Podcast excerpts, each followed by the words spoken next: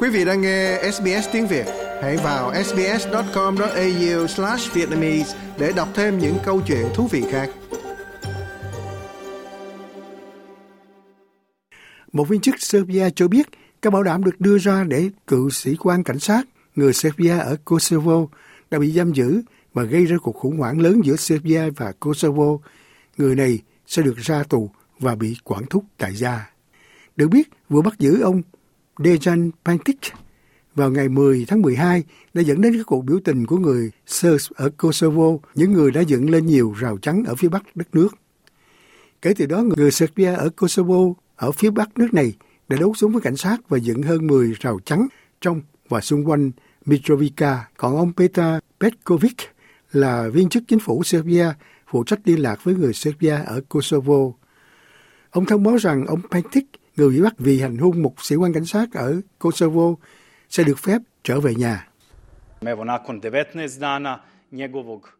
Sau 19 ngày bị giam giữ bất hợp pháp tại đồn cảnh sát ở Charinya, tôi hy vọng như được xác nhận bởi phái bộ pháp quyền của Liên minh châu Âu tại Kosovo, ông sẽ đoàn tụ với gia đình tối nay, những người đang nóng lòng chờ đợi được gặp ông ấy. Ông Petkovic nói rằng các cường quốc phương Tây đã can thiệp để bảo đảm việc thả viên cảnh sát. Bây giờ chúng tôi có sự bảo đảm từ các lực lượng hùng mạnh nhất từ phương Tây. Điều đó quan trọng và đó là tin tốt.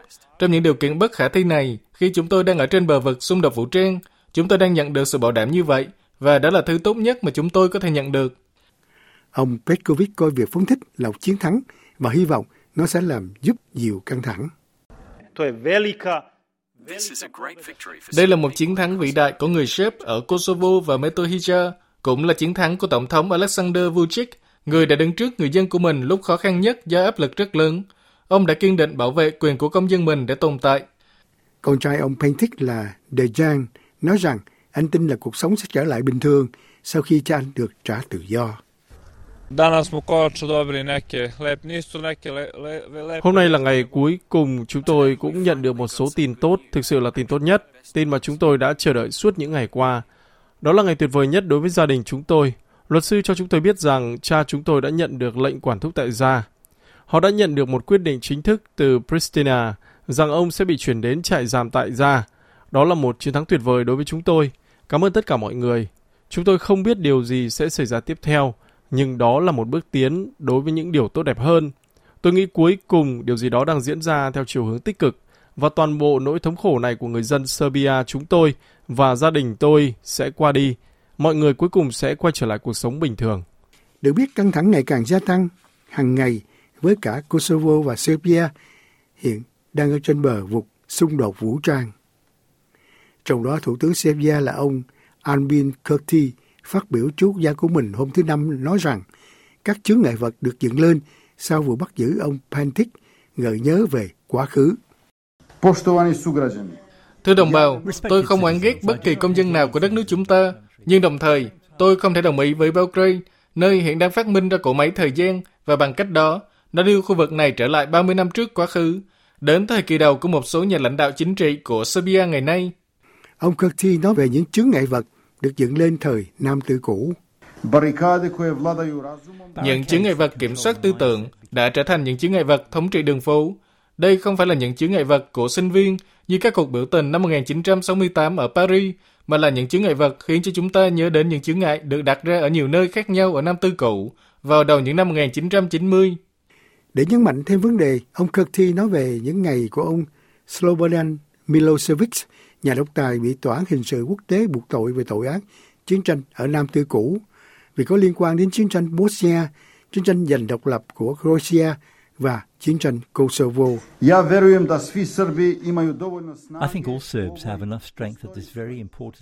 Tôi nghĩ tất cả người Serb đều có đủ sức mạnh tại giao điểm lịch sử và địa chính trị rất quan trọng này để có thể tách mình khỏi quá khứ của ông Slobodan Milosevic và cả hiện tại của ông Vladimir Putin. Bằng cách đó, họ sẽ giúp ích cho toàn bộ điều này trở thành một phần của cộng đồng châu Âu sớm hơn. Được biết, Kosovo tuyên bố độc lập khỏi Serbia vào năm 2008. Kể từ đó, những nỗ lực của Tây phương nhằm dàn xếp một giải pháp thương lượng để bình thường hóa quan hệ giữa hai bên đã thất bại, với việc Serbia từ chối công nhận tư cách nhà nước của Kosovo, một vấn đề vẫn còn tồn tại cho đến ngày nay.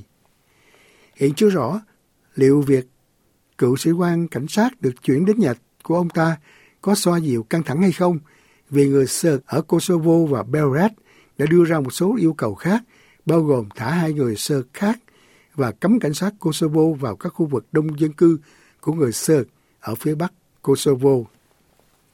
Trong đó, phát ngôn nhân của chính phủ Đức là ông Christopher Berger bày tỏ lo ngại quốc gia ông về căng thẳng giữa Serbia và Kosovo.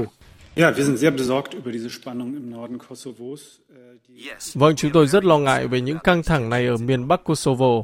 Các rào chắn bất hợp pháp do người Serbia ở Kosovo dựng lên phải được dỡ bỏ càng nhanh càng tốt, cũng như việc phong tỏa cửa khẩu Merdar ngày hôm qua ở phía Serbia, càng làm tình hình thêm trầm trọng. Chính những luận điệu dân tộc chủ nghĩa như chúng ta đã nghe từ Serbia trong những tuần gần đây là hoàn toàn không thể chấp nhận được. Và việc tăng cường hiện diện quân sự gần biên giới Serbia với Kosovo đã gửi đi một tín hiệu hoàn toàn sai lầm. Đó là lý do tại sao chúng tôi mong đợi một cách tiếp cận mang tính xây dựng từ Serbia và đã nói rất rõ ràng với phía Serbia thông qua nhiều kênh khác nhau. Trong những tháng gần đây, căng thẳng mới gia tăng chung quanh quyết định của chính phủ Kosovo cấm biển số xe do Serbia cấp phù hợp với lệnh cấm trước đó của Serbia đối với biển số Kosovo. Truyền thông nhà nước Serbia đưa tin rằng Tổng thống Serbia là ông Alexander Vucic sẽ tới biên giới vào cuối ngày thứ Tư để hội đàm với người Serbia ở Kosovo nhằm cố gắng thuyết phục họ dỡ bỏ các chướng ngại vật. Quý vị muốn nghe những câu chuyện tương tự có trên Apple Podcast, Google Podcast, Spotify hoặc tải về để nghe bất cứ lúc nào.